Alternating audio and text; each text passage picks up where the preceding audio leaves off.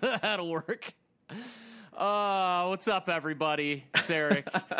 I'm about to kill myself, probably. Oh no! just Oh, kidding. no. Just kidding. Just kidding. If you don't know what kind of podcast this is, you sure as fuck know now. Uh, we're talking about comic book movie news, Oh man! and uh, we're making dark jokes. Uh, we just recorded half an hour of this podcast.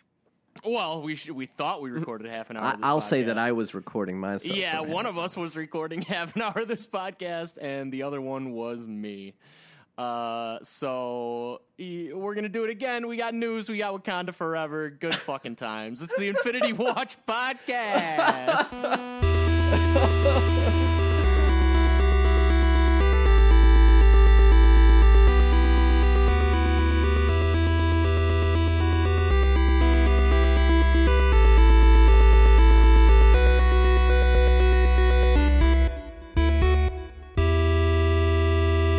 Welcome to the Infinity Watch podcast. I am ah. I am getting deja vu up in here, but I'm going to forget about all that and say that it is season 3, episode 19 of the Infinity Watch podcast. We got one more episode left following this one which is the Guardians of the Galaxy Christmas special. But yeah, it's been it's been a wild day. It's only apropos that my co-host Erik forgot to record Oh, and also forgot to watch the film we're discussing. I know, I know. I didn't forget. I mean, I have an excuse, but you guys don't care. This I- is not the first time it's happened, and it won't be the last. That's right. I'm going to take you on a spiritual journey to Wakanda. A Wakanda that has more water than we ever remembered it having. okay. All right. I love it. And we're going to go through it. But what we're going to do, since Erik and I have been not recording, well, I've been recording, but I might just listen back to that one sided podcast. It'll be great. Oh Um, my god. I'm going to do what I call hyper news, in which Yeah, I'm yeah. going to say a news article, explain what's happening. Erik's going to provide commentary for five seconds or less, Yep. and then we're going to move on to the next one. Yep. All right. So you ready for this? Uh, we'll see. All right. Deadpool 3. Fantastic Four. The cast from the first film in 2005 expected to show up in that one. Fucking Uh, wild. That's gonna be sick. Chris Evans as the Human Torch will be cool. I hope Michael that's true. Chiklis. Bring him back. Yeah. But not just them. We're also going to get a big role for Owen Wilson as Loki's Mobius M. Mobius. Mm. And uh, he will be saying uh, it's Mobin time in that movie, guaranteed, one hundred percent. And if they don't, then probably have to just quit that bitch. yeah, probably. Unfortunately, bad news. The voice of Batman in almost any any animated series or movie in like the last 30 years, Kevin Conroy, he passed away of cancer at age 66. Way too fucking young. Dude was literally the voice of Batman. I wish he could have voiced Batman forever. Even in the live action, just ADR that shit. His voice was perfect. Yeah, agreed. That's super sad. Um, R.I.P. It's too young. Way too young. Yeah. Oh, yeah. All right. I have a series of uh, articles here just about shit that I think is stupid. Um, and I'm going to do, I think, three of them together. Um, the first of which being there is an Indiana Jones Disney Plus series being developed. Um, and it's just going to be a prequel focusing on his mentor, a guy named Abner Ravenwood. And all I got to say to this is you should have recasted him 10 years ago. Just give me Indiana Jones. This is ridiculous. Yeah, no one cares uh, unless this is Andor quality, which it won't be. Why? Right, Why? right. Exactly. Next up, they're making a prequel to the horror film It and It Chapter 2 that's called Welcome to Derry, which is supposed to be an HBO Max show. prequel to It. Another thing that I ask, why? Why? Why is it we always get good shit canceled, but then that shit always gets made? Yeah, it's. Uh, I've got to imagine at some point they will figure out that this obsession with like everything's got to be a series isn't working because they're doing it too hard, and there's got to find Yeah. a, there's got to be a happy medium somewhere in there. It's like I'm fine with it being a series. Like those those two movies I thought were great. You might have been able to get a third one out of there, but I thought it was great they just did two. But then just leave it. Like Yep. find something else. Because there's plenty of good shit out there that you can make. Um, but ironically, Avatar director James Cameron said in an interview, and I'm going to paraphrase, he's basically said he's willing to end his franchise with just three movies in a trilogy if his new movies suck. Yeah. So, you know, I mean, like we said in take one of this podcast, James Cameron has an amazing track record, but like, I gotta believe there's Yeah. no fucking way these are gonna be great. So they might be good, but they're not gonna be great. I agree that it's dumb to bet against him. Dude has like two of the highest grossing films of all time. But this movie was made, Avatar was made over a decade ago. And then they just greenlit four other ones without even just getting a little foot in the way of, of the way of the water, you know? A little play on words for there for you. I just don't get it because I I don't know. The movie wasn't revered because it was a good story. It was Pocahontas with cool special effects. Yeah, one hundred percent. That's just- literally all it was.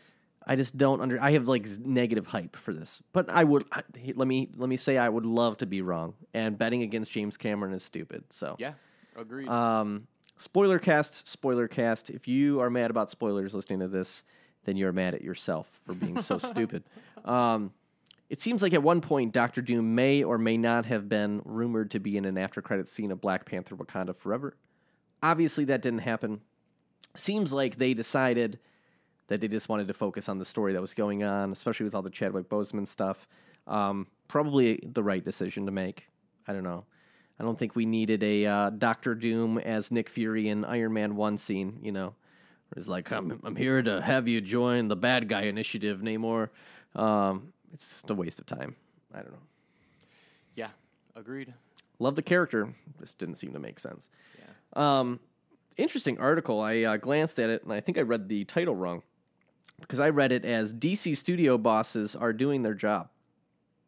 Oh wait, it says uh, DC Studios bosses are mapping out an eight to ten year plan for new DCU with one great overarching story. Eight years. That's one Superman movie. Yeah, literally. literally. Is that like how do these people get paid so much money to be so goddamn incompetent? I wish I had that job. How do we live in a world where Ant Man makes more money than like Batman? It's fucking crazy. That's astounding to me. It is absolutely astounding. Almost as astounding, Erik, is Tom Holland signing to Spider Man 4. What did he sign up for? He's got uh, Spider Man Trilogy, Avengers Kang Dynasty, Avengers Secret War, and a possible cameo in Daredevil Born Again. Yes, which uh, m- might be interesting, but I think will likely be disappointing. All they have to do is have Tom Holland go out there in some jeans and a t shirt, and then they can put him in any outfit they want and just have him jump around. It'll look great. What do you mean? Yeah, we'll we'll see. I guess. No, honestly, I, there's like a famous comic book panel where they're just sitting on like a beam of a construction site eating food together. That's all I would need. I don't even need him in the rest of the show. Just have him show up once, and then I'm all for it. But I'm on the MCU Daredevil train. She Hulk was amazing. So yeah, there's that. I 100% agree. Um, Captain America star Chris Evans. He says he misses playing Captain America. Shocker. I would miss getting paid a lot of money to just work out and put on a sweet suit too. Uh, but good news for him, he'll be back for Secret Wars because everyone's going to be. So Yep, absolutely. there you have it. Um, I'm going to skip this one. It's not good enough. Um, Oh, what, what's the speed version? the speed version was they asked Kevin Feige whether Ryan Coogler, director of both Black Panther movies, was going to be directing Secret Wars, and he was like, "I love him, but uh, no, we haven't had any conversations." I wouldn't expect him to either. Doesn't seem like his gig. Um, but hey, money talks, right? Um. I was really happy about this. Parks and Rec and Legion star, uh, uh, uh, I can't talk, Aubrey Plaza. Super awesome actress. She has joined the cast of Agatha, Coven of Chaos. Another one of those shows that I didn't think needed to be made, Yeah, but I'm certainly interested now. Yeah. I mean, Aubrey Plaza's amazing. Obviously, um, uh, my hype for that show's still zero, though. I, I would need to know more of what the overall arc of it is. But just sitting right now, I'm not excited about it. I got excited when I saw Aubrey Plaza joined, but I just want to know what the story is because I just worry. There's so many shows. Like they were gonna do another Shang Chi show about like his sister training all those people. They were gonna do like a Wakanda show showing more of that, and I think those are now going to be like those Marvel spre- special presentations. I have much more of a stomach for a one-off, small mini movie or small off, you know, episode than a whole series. It just I feel like most of the time spin-offs just don't have enough energy to really carry themselves.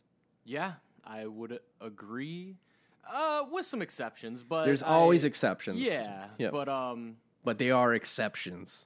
yeah, they're going. They're, they're just. Uh, they're doing a little too much. They're trying to do a little too much. Now Yeah. we'll see if even half of these planned spin-offs even get made. I feel like very often they do get canceled before they do get made. But um, but yeah, might might be too much. We'll see. There are rumors that Disney is reportedly um, letting off a bunch of people and doing budget cuts, and it's like, all right, well, the good shit shouldn't be touched, but it always seems like something like that happens.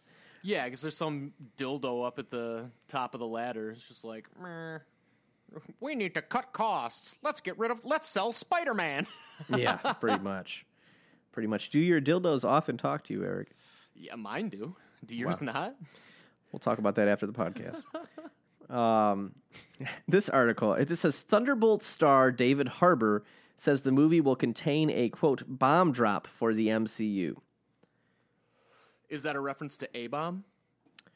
I don't know. I, I just I don't even like this. This I file into the folder of like actor says their movie that they're in Yeah. will be good. Yeah, for sure. It's like okay. Also, if something has a twist, I don't want to know it.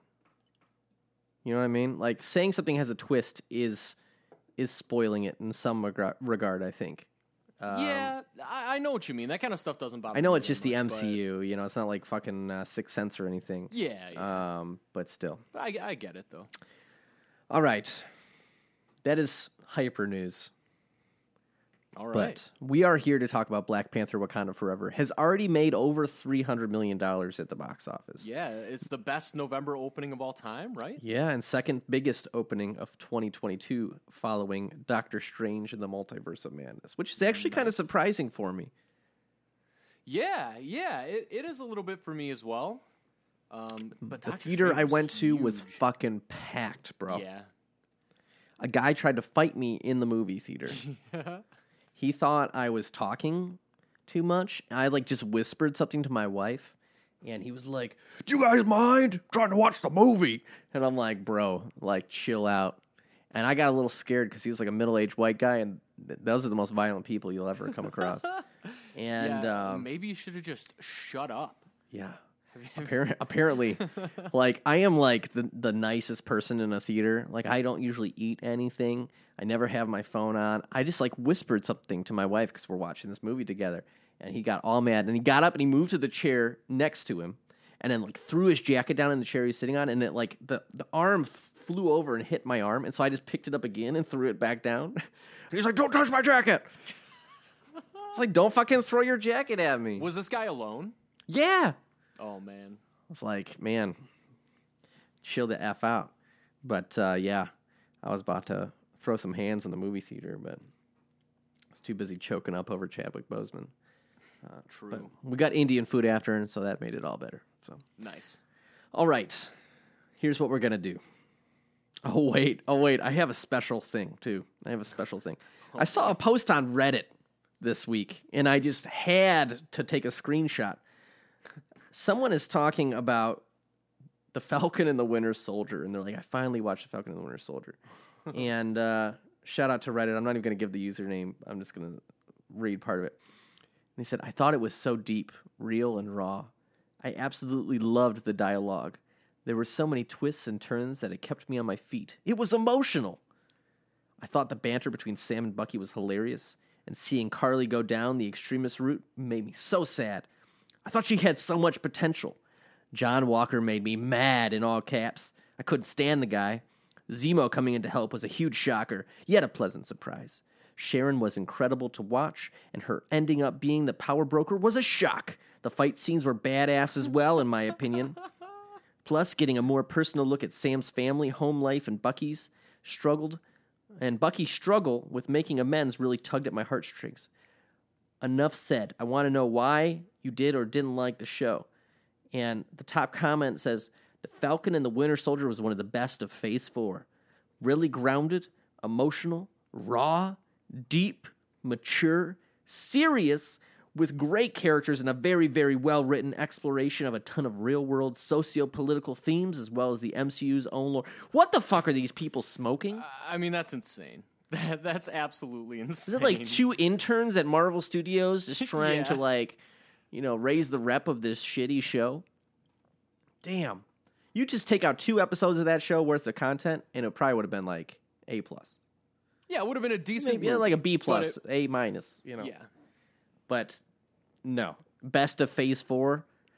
In a world in which Spider-Man: No Way Home exists, you're out of your goddamn mind. All right. That's insane. That's insane. Those people are smoking the crack rocks. Yeah, sorry, I had to I had to bring that up because No, I that's just read it and I thought I was in an insane asylum. That's great. Holy shit. Okay, I just got to say, for me personally, that Spider Man No Way Home is kind of my barometer for this year in terms of like things that I, I like. I thought that that was the best. That was the best MCU movie to come out since Endgame. Mm. Do you do you have any fighting words for that? I'm wondering. I don't know. I've. Oh, there is Eternals. I'm thinking more. I mean, I really liked Doctor Strange. Um, Damn. Okay. Okay. yeah, I.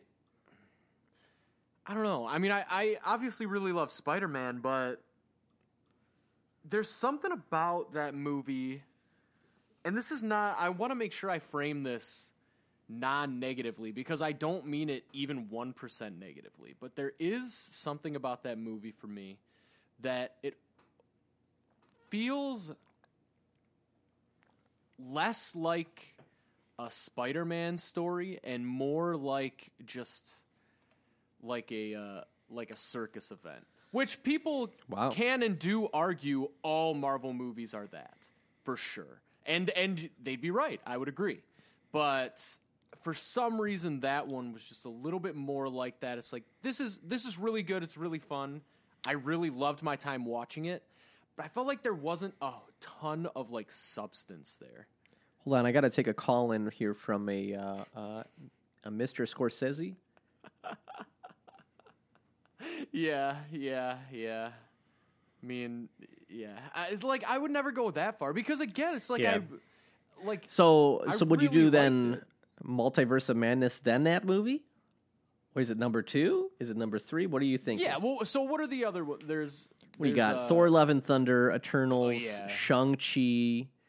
Um, what else came out? Is that it? Oh, you got Black Widow, Oh, jeez. Yeah. and I think that's it. And then obviously Wakanda Forever. Yeah, there's uh, seven movies: Black Widow, Shang Chi, Eternals, No Way Home, Multiverse of Madness, Love and Thunder, Wakanda Forever.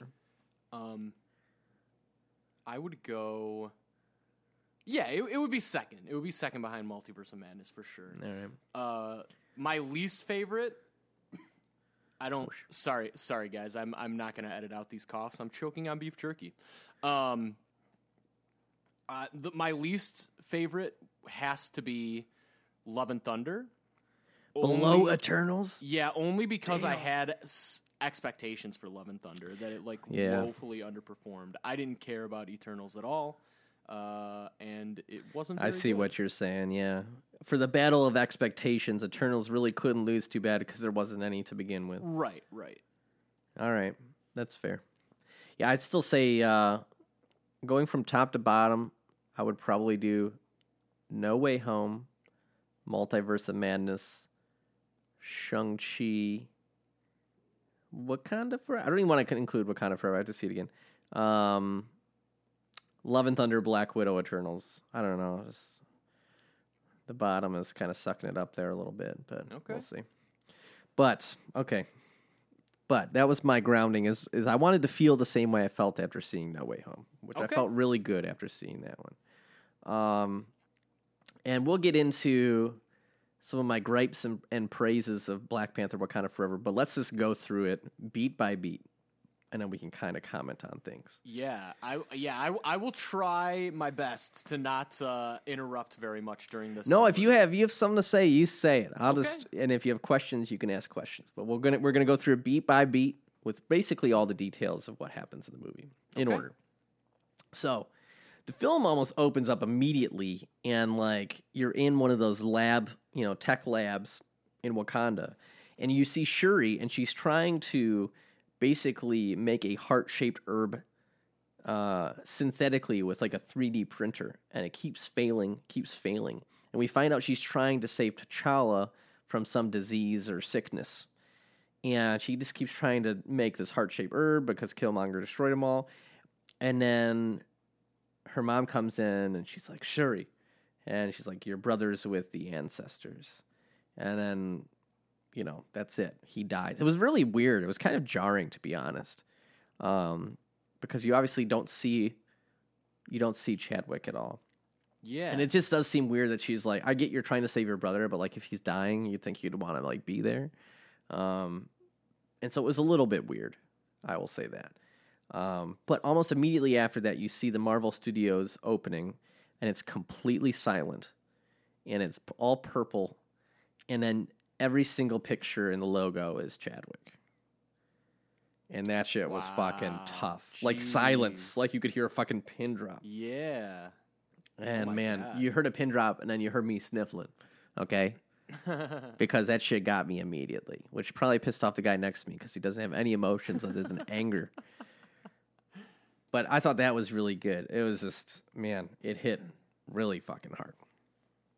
And so there's a time jump. One year later, and you kind of you see at like a UN type meeting. I think it was the UN, and Wakanda's being put under pressure by other nations, and mostly in this scene it was the United States and France to share their vibranium. Um, and they're like, we like vibranium is not detectable in metal detectors. We've got intelligence that it could be used to make weapons of mass destruction. Blah blah blah blah blah. And we see this like team uh, of like Navy SEALs basically attempt to steal some vibranium from one of their outreach posts. And so these guys come in and they're like, "Where's the vibranium?" And then like you see like this scientist guy point to like this crazy fucking Wakandan vault. And then they're like, "Who has access?" And they point to this woman, and it's just like a woman with a hat on, but you don't realize at this point that she's a Dora Milaje. yeah, yeah. And so they get her to open up this vault, and it just opens up, and all you see is Okoye and all of the other Dora Milaje standing right at the door. Wow. They just fucking like wipe them clean. Like some of them, I think die for sure, but they just like like kick their asses. And so Queen Ramonda is at like this UN thing, and she's like basically giving this speech, basically spanking the United States and France, you know, for trying to get their stuff. And then the Dora Milaje come in escorting like these like French or American sh- soldiers, right? And then just like you know set their asses down right in the UN building. It was so badass. Loved this scene. So good. Um, so that was great. And then I think at one point the queen like talks to Shuri and she's like, "You should continue trying to make a heart shaped herb. We need a new Black Panther to defend Wakanda." Um, but like Shuri in this entire movie, she's like the Black Panther is a figure of the past. She's like all about technology, no tradition. Everything about her is like science, science, science. Okay. That's like all she cares about, which is so ironic, but we're not going to get into that. Um, the next scene, we're like shown a boat on the Atlantic Ocean, and it's a CIA U.S. Navy SEALs boat, and they're using some type of vibranium detecting machine, and they seem to have located a deposit of vibranium underwater. So, um, and I'll say from the get go, like this whole sequence was like six out of six. Felt like a mini movie Wow. because nice. you see two people go down in like underwater suits and they're trying to get a look at the vibranium but then like you see like stuff swim past them and then like they lose connectivity to one of the guys and the lady turns around and like his suit is completely gone and just like the cables that were holding him are just there it felt like like a thriller movie it was great um and we find out that all the all the um I'm- keep calling them atlanteans the talicons or whatever i don't know how to say it I mean, Um, Atlant- they're still Atlanteans. yeah, basically the Atlantean guys. You see them kind of swim up, and there's just like one guy's head in the water, and like this Navy SEAL guy's looking at it, and he's like, "What the fuck?" But then a whole bunch of them come up, and they all start like singing a song, Mm. and the Navy SEAL guys just start running straight into the water and just jumping in. Whoa! Oh, so it's like a siren song. Yeah. Wow, that's awesome. And so they basically they basically all start committing suicide. But then like all these like the blue skin telecon telecon people, I don't know how to say it. I'm just gonna say Atlantean. Um, The Atlantean guys just like start like killing all these people. And then the one woman from the CIA, she's trying to get away. She jumps onto a helicopter. She's able to like shoot all these guys. Like some of them are just dying from being shot. Um, they're flying away in the helicopter. Like, oh, okay, good. And then she got away. She's like, there's some, there's like some guys with blue, and then and then like their helicopter gets like stuck, and then you see Namor. He like grabs the helicopter and basically like kills them, and so no no one makes it out alive on this like CIA ship, um, and so that leads the CIA to believing that Wakanda was responsible for it because Wakanda is so protective over the vibranium, because no one had an actual Right, encounter right. with the Atlantean people that lived right. That scene was great. Loved it. Um, so Shuri and her mom are trying to like mourn her brother. It's been a year since he died. Shuri is just like all into science shit, and she doesn't want to acknowledge emotion at all. She's basically Spock in this movie. Um, and she's like, "What we need to do is we need to burn the clothes from the funeral." Oh, there was a whole funeral sequence. I just skipped over it. I just realized after after he dies, there's this huge funeral sequence. You've seen it in the trailers. where Everyone's wearing white. They're dancing. Everyone seemed really happy. It was a cool sequence, but it was just a funeral, right? So that was that was nice. Um, but Queen Ramonda's like, we should burn our clothes as like a sign of mourning. And so like the two of them, she's like, keep your kimono beads. Uh, you know, which you knew something was going to happen when she told her to leave her kimono beads and stuff. Uh, kimoyo, whatever they're called. Um, and they like have this little fire on the side of like a little body of water. First body of water I've seen in Wakanda. Um, and they're like talking in front of this fire, and then Namor just like walks out of the water, and they're both like, "WTF? Like, how did our security not catch this? Right? They're like so advanced." Um, and he basically blames Wakanda for this vibranium race that's going on, and everyone trying to get it. And he he gives them an ultimatum. He says, "Deliver to Talokan the." Scientist that is responsible for building the vibranium detecting machine or he will attack Wakanda. So he wants that scientist, which I don't know. Like they have the technology now. I'm sure someone else has figured it out. I don't know why getting one person's going to really change anything. Right. But he hands them like a seashell and says, "Once you have the scientist, blow into this shell, and I will show up." Oh my god. And I'm like, bro, really? Like, get some email or something. I don't know. Like, blow into the shell? Okay. And so, um, almost immediately, they start trying to figure out who the scientist is, right? Find the scientist, bring him, blow the shell, give him to Namor. That's the demand. So, Shuri and Okoye learn from Everett Ross, who's in the CIA, you know, Martin Martin Freeman, um, that the scientist is Riri Williams, a student at MIT. And so they go, just Shuri and Okoye, to MIT to confront her. Um, almost immediately, she doesn't even realize that like her tech was used. She like did it for a project, you know, and um, almost immediately they're pursued by law enforcement, and this huge chase takes place in the in the wake. Like several like law enforcement slash FBI slash CIA dudes are like killed. Like that happens for sure. Um, but then right as like they're trying to get Riri Williams out of there, the Atlanteans show up and basically like start fighting everyone. There's a great fight with Okoye and Attuma, who was like the main general of the Talokan people. and um, but then like they end up like defeating he like defeats Okoye, and then he's gonna take Riri because he wants to kill her. Namor does, or he wants to take her to meet Namor or something. And Shuri's like, "Let me go with you." Like you shouldn't kill this girl, and it's just like, why did you go? Why did Namor walk up to Shuri and her mom and be like, "Hey, find the scientist, blow into the shell, and I'll come get her." And then, like literally, like a day later, they go do what he asks, and he sends people to go get her too. Like huge fight. I just don't understand. Like, if you wanted her, just go get her. You know what I mean? That part was weird to me. I was like, I don't understand. No one blew any shell. I wanted to see someone blow that shell. It was Chekhov's shell. Yeah, right. Um, broken broken film rules there.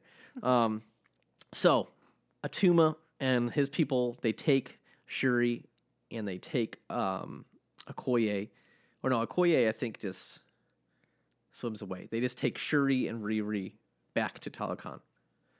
Um, Everett Ross shows up on the scene. He finds um, Shuri's Kimoyo beads and he uses them to basically communicate with Wakanda. Um, and that's kind of how the back channel starts between the two of them. But we find out that the director of the CIA is Contessa Valentina Allegra de Fontaine, which is just why I just hate this woman. No offense to, uh, you know, Elaine, um, but I, I just I just find her like it's not that she's just unlikable because I do love unlikable characters. I just don't care. I don't know. Yeah, it's. Oh, and she was apparently his wife at one point. who whose wife? Everett Ross's. Oh, okay. She like says like one line. She's like, and it's not because we were married or something. It was like a very quick little little thing, and you're. I was like, wait, what? Like this is so confusing. And obviously, it's all set up for like thunderbolts and shit, but it still was just like, okay, interesting. She's here now. All right. but you're like, whatever. Okay, she showed up. Um, so Queen Ramonda is super pissed that Okoye failed to protect Shuri, and so she like strips her of her title as General of the Dora Milaje, which was a crazy good scene. Basically, any scene with uh, Angela Bassett in it was just like ten out of ten. Yeah, She that just acted her- me. Acted her ass off. Nice. Um, and so uh, Ramonda ends up going to Haiti. Why did I say Haiti? Haiti. I usually say Haiti because that's how people usually say it. Like if you're actually from there, but then Oh. I try to do both at the same time. So yeah, she goes to Haiti, and um, we find out that Nakia has been living there since the blip, which I thought was weird because I was like, "Where is Nakia at?" You know. yeah. Um, and so she seeks out Nakia for help.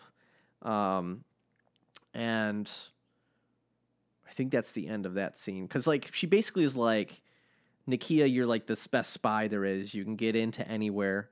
Uh, I need you to figure out where Talokan is, you know, because my daughter's there. We need to save her, basically. And so she's like, okay, you know, whatever. Um, so we go to Talokan, and Namor is showing Shuri all of his like vibranium rich kingdom underwater. And he's apparently protected it for centuries, really fucking old, uh, from the discovery of the world. He basically doesn't want anyone to know that they're there. And he's like super angry at the surface world because he grew up when like enslavement of people were happening and the enslaving of like the Mayans and stuff like that. Um, and so he basically like hates everyone on the surface. And he proposes an alliance with Wakanda against the rest of the world Wait, and- how old is this character? since like the Mayans were enslaved. Oh, okay. He's old, like hundreds, Okay. hundreds of years. Wow. Um, it would seem. All right. But uh, yeah, he basically is like, "Hey, why don't why don't we team together and just like take over the rest of the world?"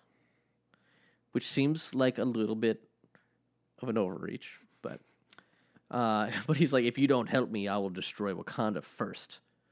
It's just w- really weird. But like sometimes he's really nice, and sometimes he's like a dick. Like he gives Shuri like a little friendship bracelet. He's like, "Here's a bracelet, and it has like a." a piece of like this thing that was given to my family when I was younger, basically.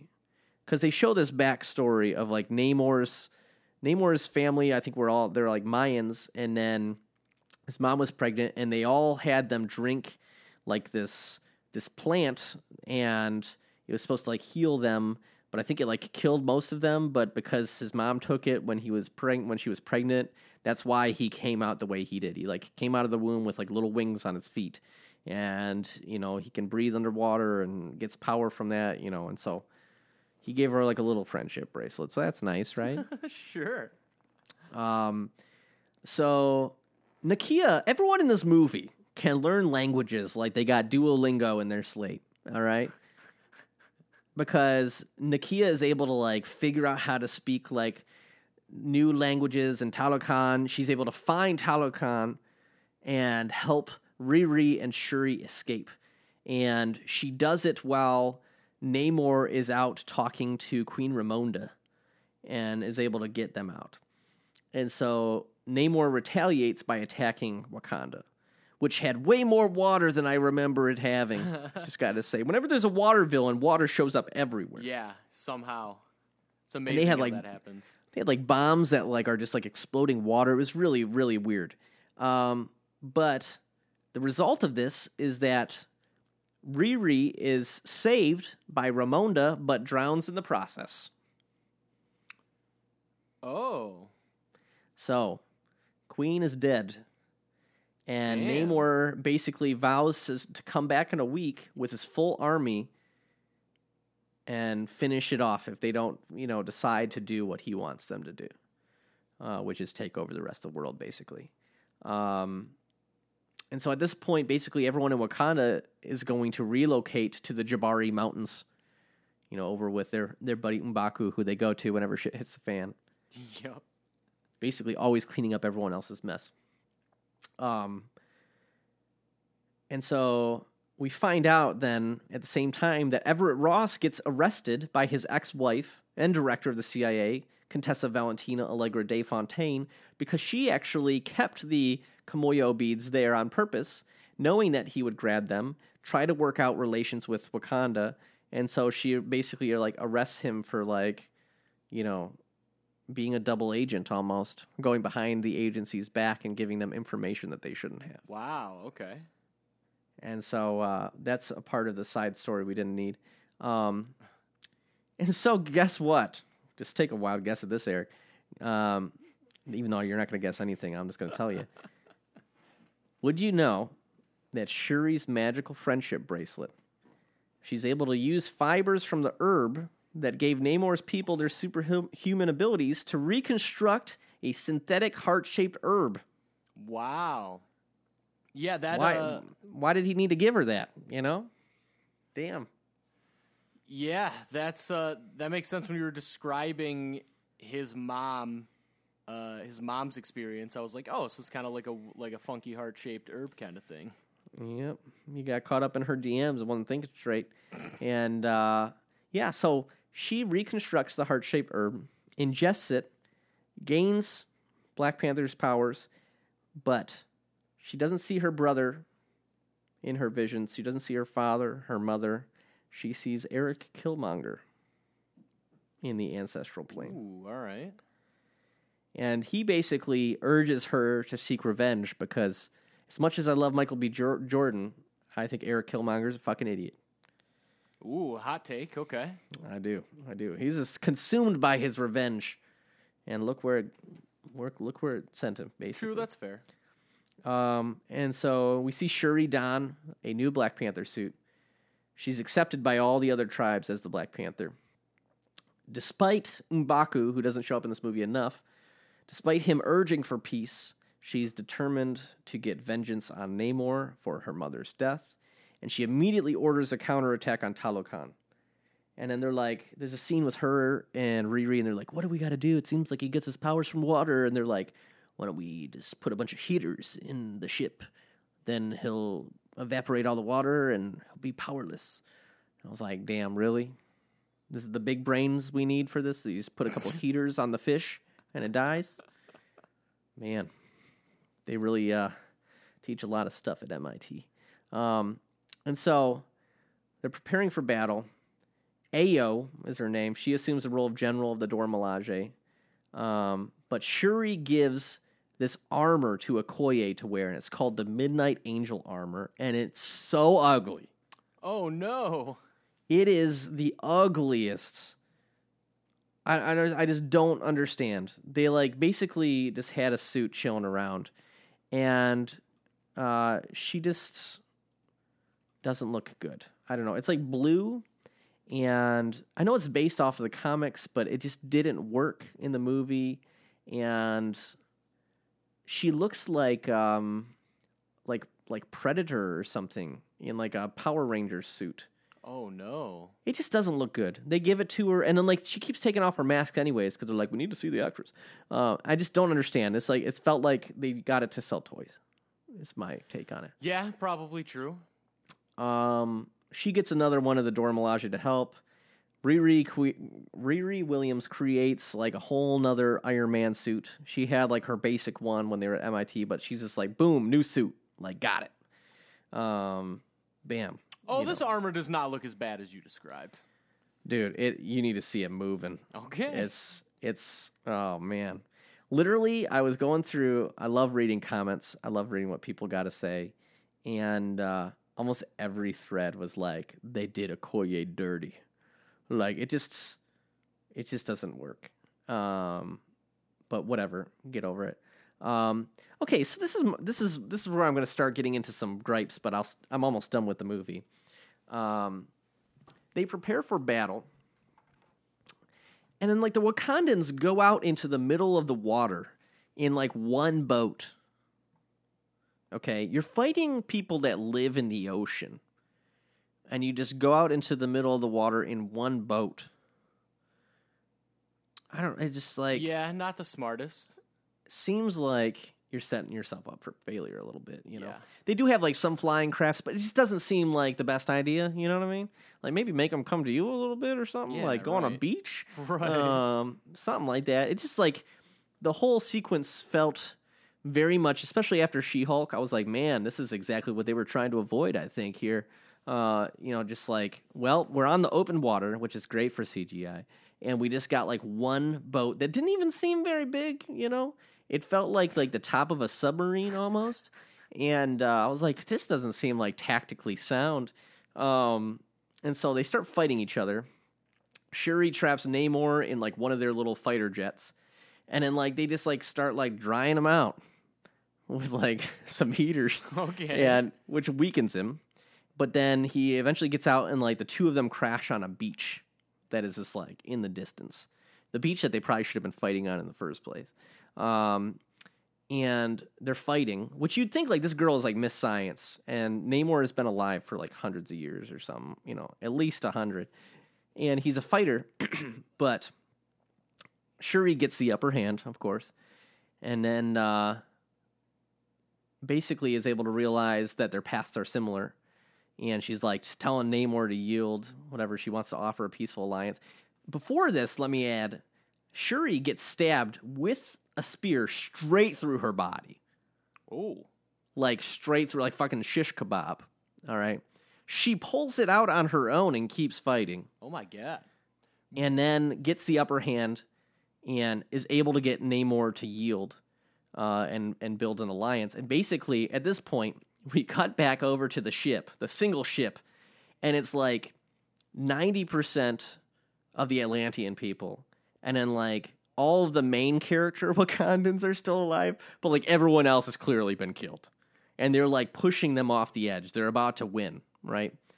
And Namor comes up and he's like, "We've reached peace," and he's like, "We're done." And then like the battle ends, and uh, his cousin, who happens to be named Namora, what Yep, a quinky yep. dink. She's upset, but he kind of like reassures her that their new alliance will allow them to conquer the surface world one day. Um, and then we see Riri. Uh, she returns to MIT despite having killed several people while trying to escape.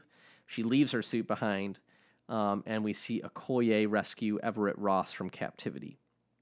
She makes a joke. It's kind of funny. She's like, "Seeing a col- uh, what is he? Uh, what do they call him? Colonists? What do they call him? Yeah, yeah, yeah. like Colonizer. seeing a- colonizer. Seeing a colonizer in chains." You know, which was funny. Um, and then the movie ends. You see, uh, you you see what you expect to be like Shuri taking on the crown, and you see all those people, la da da, oh da da, you know, they're dancing on the rocks, Yeah. da, da, da, da, you know, it's like that's that scene from the first one. It's great, and uh, the ship comes down, but it's M'Baku that steps forward, and he's like, "I'm here to challenge for the throne." And Shuri's not there. He's like, in, in Shuri's absence, I'm here to challenge for the throne. And then that scene's just done. And I was like, wait, what? What? and so I guess he's king. I don't know. They didn't. Re- they didn't address it any more than that. Okay. Um, and then we see Shuri. We see some people like drop off Shuri uh, in Ayati, and she's visiting Nakia. And the last scene in the movie is like she's uh, she goes there. I can't remember. Yeah, she goes there and she burns her funeral robes.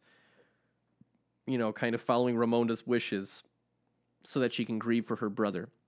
So her and Nakia are sitting by the fire, and then it just she's crying, and then it ends. Um, you see like the beginning credits come in of all the main people, and then you immediately have the mid credit scene, which is the only other scene in the movie. And we pick up right from where we left off, and Shuri learns that Nakia had a son with T'Challa, and she says his name is like Toussaint, which I think is like one of the like founding people of IT. That He's some guy named Toussaint was a, a, a famous figure in IT. I don't. I'm ignorant. I don't know what it is, okay. but that was his name. And Nakia has been raising him in secret, far from the pressure of the throne, which is what her and T'Challa wanted. But then Toussaint says that his he has a Wakanda name, and his name is T'Challa. uh yeah, Nick for Nick Fury Jr. Back at it again. Yep. Yep. So that's the movie. Okay. That's the movie. Okay, so before I get into my gripes and my praises, I want to know what you think of all that. Um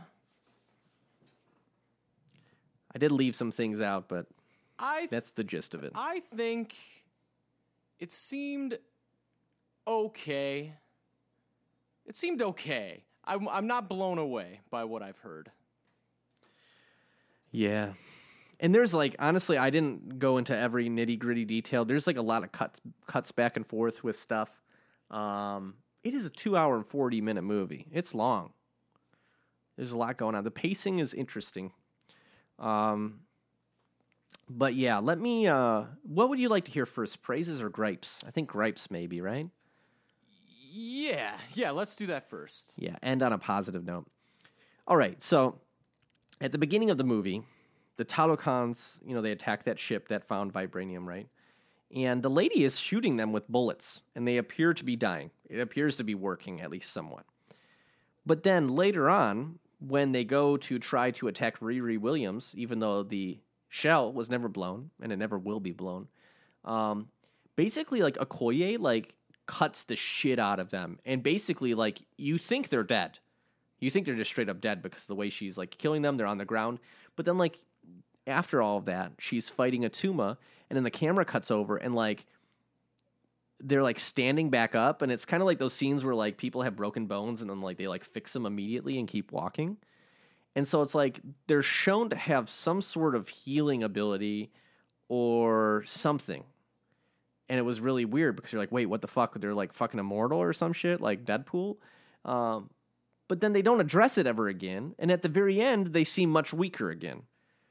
And so I think like like Attuma ends up dying because Okoye just like kicks him off a boat. What? And so it's just like I just don't I don't understand. Like power levels, this is one of my comments lower down is that the power levels just seem all over the place and I just hate that. Yeah. It is like one thing that'll quickly ruin a movie for me. It's just like you can't just have people change their abilities and their powers depending on what the scene demands. Yeah, You know, I- it needs to be the whole movie. I kind of get it more. I mean, that's kind of inevitable going movie to movie, but like if you're in the same Sure. movie, Yeah, I mean, yeah. Yeah. within a two-hour experience, it really shouldn't vary much. So that bothered me. Um, these are all over the place, by the way. Um, the I wrote the Talokans could have easily finished off the Wakandans at the end. Like I know, like he he was like I yield, but like they could have just finished him right there. He could have yielded, flown up, flown up with her, and then just been like finish him, and then just like fought again.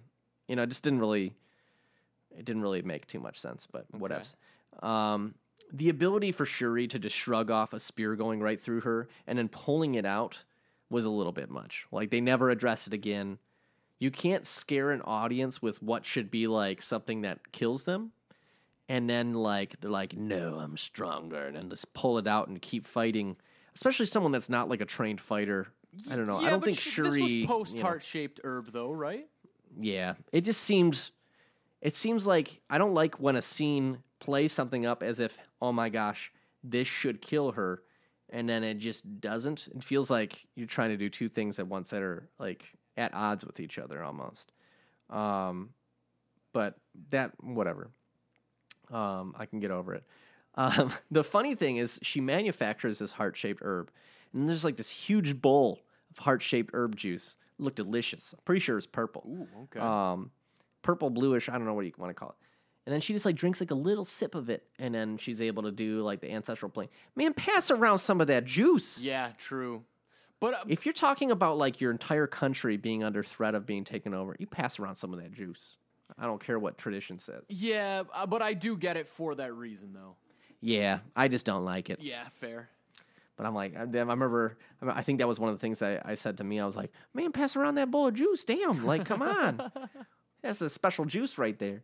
Um, yeah, I wrote, I love how with water villains, water starts showing up everywhere. For the longest time, I thought Wakanda was like landlocked. Um, yeah, it sure kind of seemed that way. but it seemed like immediately, like the capital, it's like there's all these houses on the water, and I was like, oh, there wasn't any of this water, I don't think, in the first one. Um, but yeah, it's just like kind of one of those tropes where it's like, well, they got to be close by water, otherwise, like, you know, what's the problem? You know, Right, right, it's like Namor could take over the world, but like Kansas is fucking fine, you know, because it's just in the middle. right. It's like, okay, whatevs.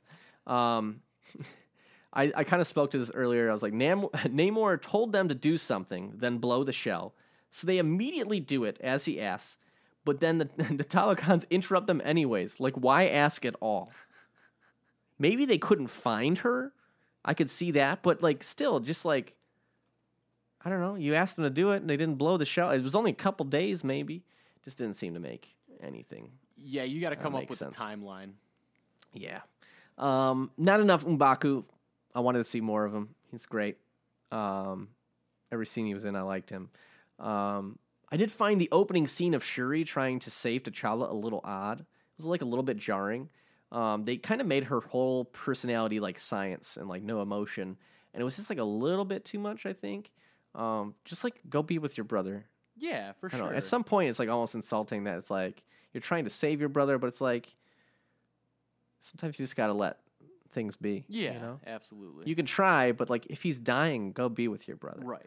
Um, so that bothered me. I like get it story wise, like you know she's like she's so fucking smart, but it just it was like almost a little bit too much.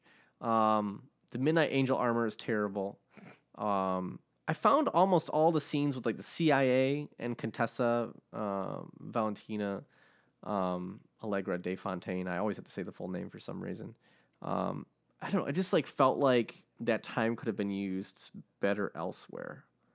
Um, a lot of it didn't really seem to have any consequence at all because it was just like, all right, he got the uh, beads, which is fine. He's got to talk to Wakanda. That made sense. But then it's like she would show up a whole bunch. There's a bunch of like little side scenes in there, and then she arrests him, and then then he just gets like right out, like while he's being driven to prison by the Wakandans. It just I don't know. It was okay. They could have taken out probably like two or three scenes out of like six, at least. I think. Um, and it didn't seem like it was really setting up much other than the fact that she was a CIA director and his wife.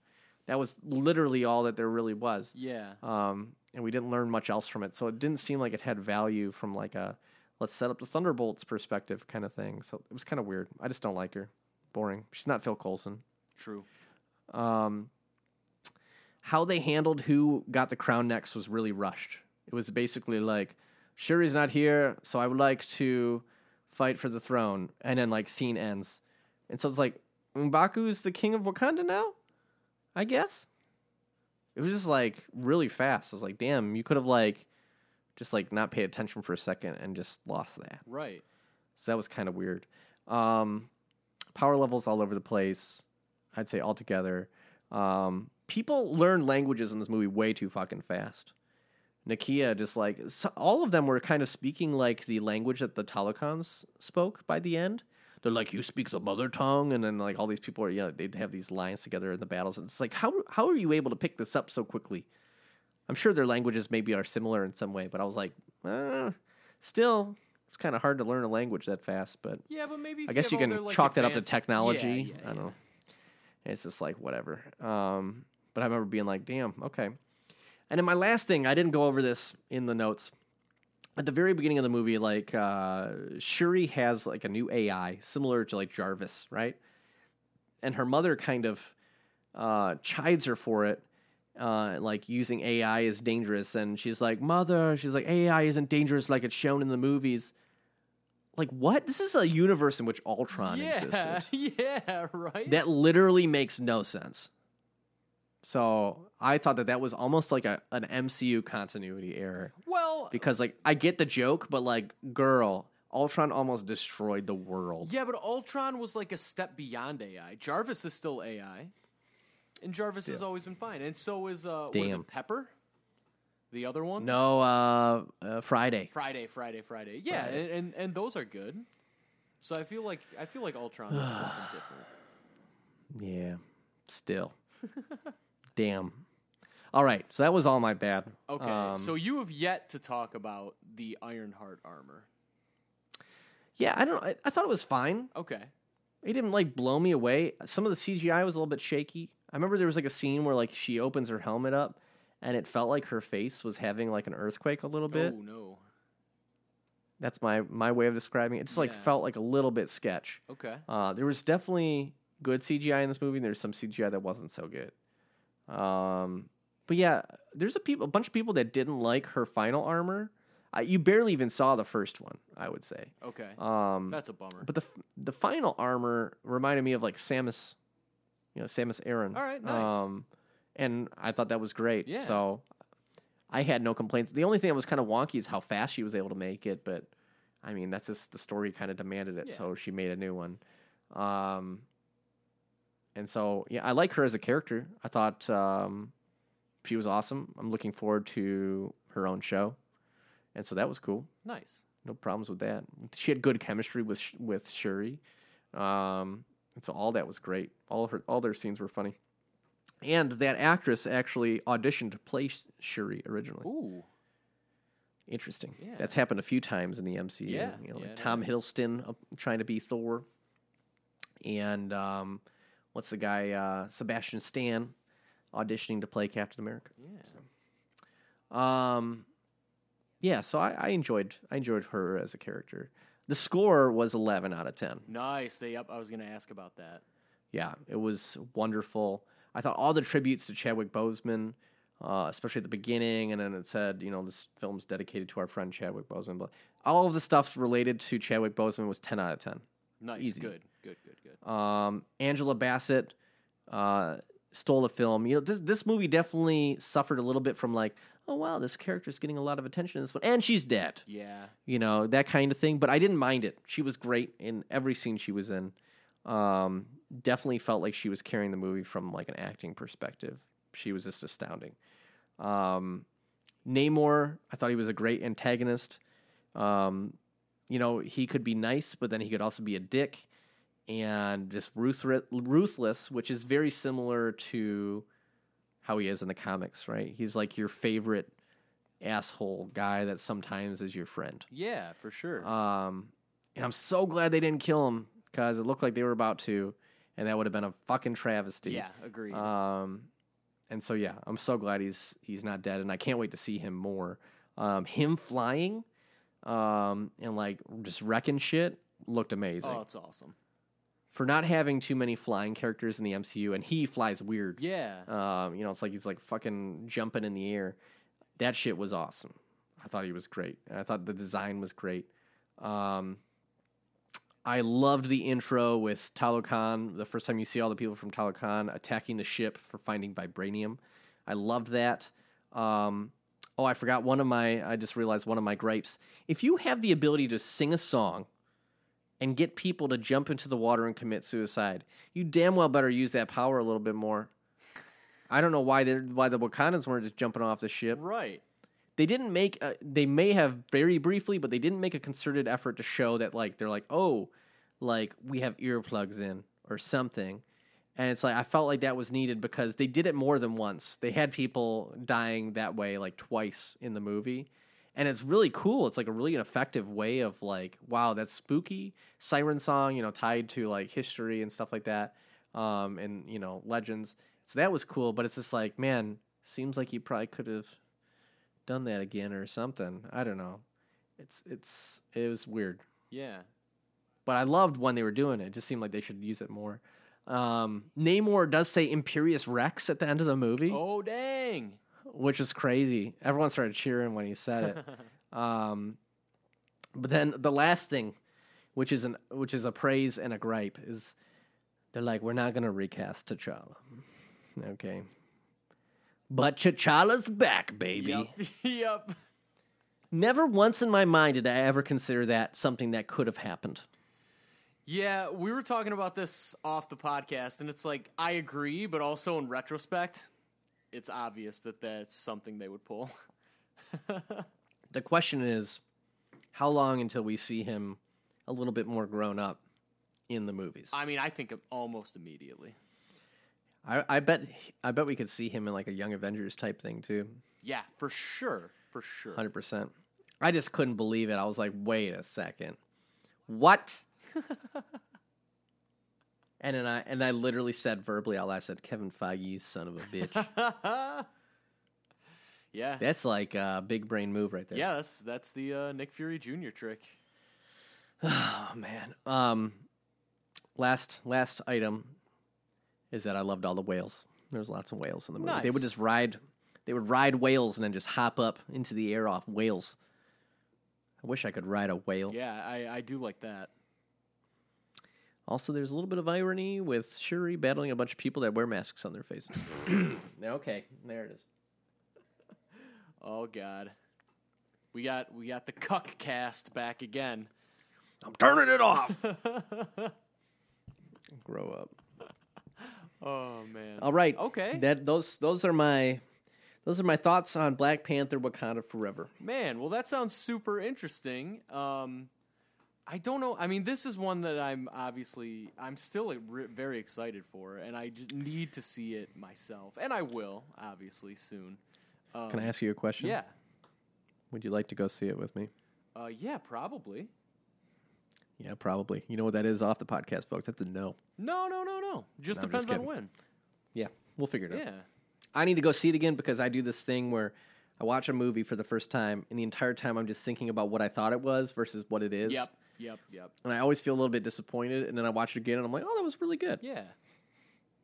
So. Well, I, I am very excited to hear what you're going to rate this movie. Oh, dude, this is tough. This is tough. All right, as we do on the Infinity Watch podcast, we rate our episodes, special presentations, videos we find on the internet and send in a secret chat for no one else to see, or movies out of six whole Infinity Stones. This was really hard, dude. I don't think I can give this anything higher than a four. Okay. I almost gave it a three. Oof. A three would have been rough, but I feel like four is. Yeah. Uh, I, it barely gets a four for me right now. It might, I, even if I like it again, seeing it again, I think I'd still give it a four. Um, all the Chadwick stuff was six out of six, but yeah, I don't know. It just, um, it just was a lot. yeah. There was a lot going on, and it was a long movie, and I just don't think they nailed everything quite right. Um, but similar to Love and Thunder, like lots of great moments in it. Yeah, yeah. You know what I mean? It's just a lot at once, and obviously it's a hard story to write with, Yeah. uh, you know, T'Challa being gone, and they had already written a second movie before he died. Yeah, that's a So- tough position to be in. But yeah, I think I'd give it a four. Okay. I didn't think it was. I didn't think it was great. I thought it was good. All right. I, w- I would Um, give your retelling of it a, f- a four as well, based on what I know. But I'm, I'd be interested to see if that goes up or maybe down when I see it for myself. Yeah, it's re- it's really funny because there's certain moments where I was like, "Damn, that was a great scene," but just because you have like amazing moments in a movie does not make an amazing movie. Yeah. right? It needs to kind of be a whole package that works and moves together, and I think that's where it struggled a little bit.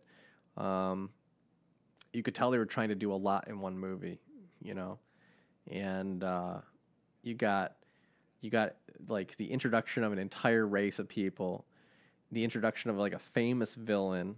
You got the main character of the past movie dying, trying to figure out who's going to take up their mantle. Then that character's mother dies, and then like you have this fight between them that's crazy. You're introducing another new main character to the MCU. It just was like a lot to juggle Yeah. and then you're trying to like set up stuff and characters for another Marvel movie. It's just like, as much as this was self-contained, you got a character that's going to show up in another franchise in the MCU. You got a character that is going to have a franchise of their own that's going to be a sequel, Ironheart. You got the Contessa shit, which she's going to show up again somewhere, you know, bouncing around and has been showing up. And then you still got all of the outcomes of Chadwick Boseman dying. It's it, wasn't as self-contained as it seems. Um, and so yeah, it was just it was a lot, I would say.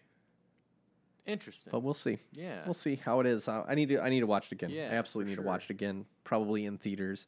Um, unlike Thor: Love and Thunder, which I only saw in theaters once. So. but I will say the theaters were fucking packed, yeah. and uh, I got a little bit drunk. There we go. Because man, they'll just you know what they do now? They're like let you buy a beer, and then they're like, "Would you like us to deliver one halfway through the movie to you as well?" And I was like, "What?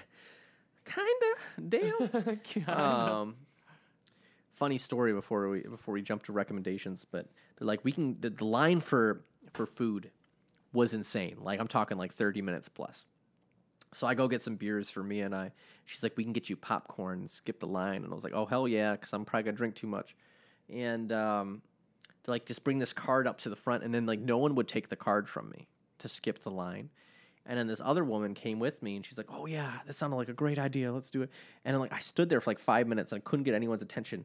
And then this lady's like me and this young man waiting for some popcorn. Who's gonna help us? And i was like oh damn. And then immediately we got popcorn like immediately. No way. That's the best. she's like she's like see we didn't pay that much money to not skip the line. And i was like thank you so much. Because i'm way too nice for this shit. Um and so that was amazing but yeah i'm pretty sure that popcorn gave both of us like mild food poisoning Oh man. good night good Probably night. worth it in the moment though. yeah it was man that stuff looks like pee but tastes like gold baby Yep. all right let's jump over to recommendations you got anything good Yeah, I'm I'm sure I've recommended this before, but I'm going to do it again. Uh, everyone absolutely needs to watch Andor. The last episode of Andor is like one of the most amazing episodes of television I've ever seen. Uh, I had chills for like 20 straight minutes of that episode. Um, it's basically like a jailbreak episode. Uh, i've been seeing praise for that episode all over the place Oh my god, it's so good. So I know I've talked about this before. Everybody knows how good Andor is, so I won't uh, harp on it. But watch Andor; it's amazing. Yeah, I need to do it. I'm I'm waiting for it to be done, but I, I probably won't watch it when I get a little bit of time. Yeah, It's getting to be that time of year where I watch a little bit more TV than I normally do. nice. And I just finished up my uh, eighth rewatch of Ted Lasso, Oh my god. which happens to be half of my recommendations. If you have not watched Ted Lasso, you you need to fix your life. All right, you just got to fix it because it's amazing and it's really short. You know, it's not long, um, which is the opposite of short. So I just highly recommend you watch Ted Lasso if you've never watched it. It's just a great, funny show. Very positive, very funny. I've never met a single person that doesn't like it. And you don't have to be into sports. I don't like sports at all. I don't even know anything about soccer. I love it. Um, but my true recommendation is a book I read while I was on my honeymoon. Um, it's called The Twist of a Knife Yeah. by Anthony Horowitz. Um, just like 60 out of 60 Infinity Stones. wow. I love this guy. This guy writes such good mysteries, and I just can't put them down. And this is a series. It's kind of meta. It's like the uh, the author of the book is in the book, and it's like a fictionalized version of his life. And so he's like trying to write books, but then him and like a detective end up solving like real murders that happen in their fictionalized world. That makes sense, you know what I mean. So it's like it's written as if it's really happening in the real world, but it's all fiction. Um, which is a kind of a weird premise, but I love it. This is the fourth one in that series. Um, and it coincidentally comes out today in the United States. Ooh, all right. I got an advance copy because I bought it from the UK, and he's a UK writer, so it comes out earlier there. Um, but highly recommend it. Comes out literally today, and it's called "The Twist of a Knife" by Anthony Horowitz. Nice. Boom. Well, we got one episode left, and so if you want to say anything, you're running out of time. And you know what? I don't know how much patience we have at this point, but you can email us at the infinity watch podcast at gmail.com or you can tweet us at infinity rewatch. Even though Twitter's a goddamn fucking mess right now. True. and to that we say, fuck the billionaire and the other billionaires too. Yeah, fuck them all. Fuck the billionaires.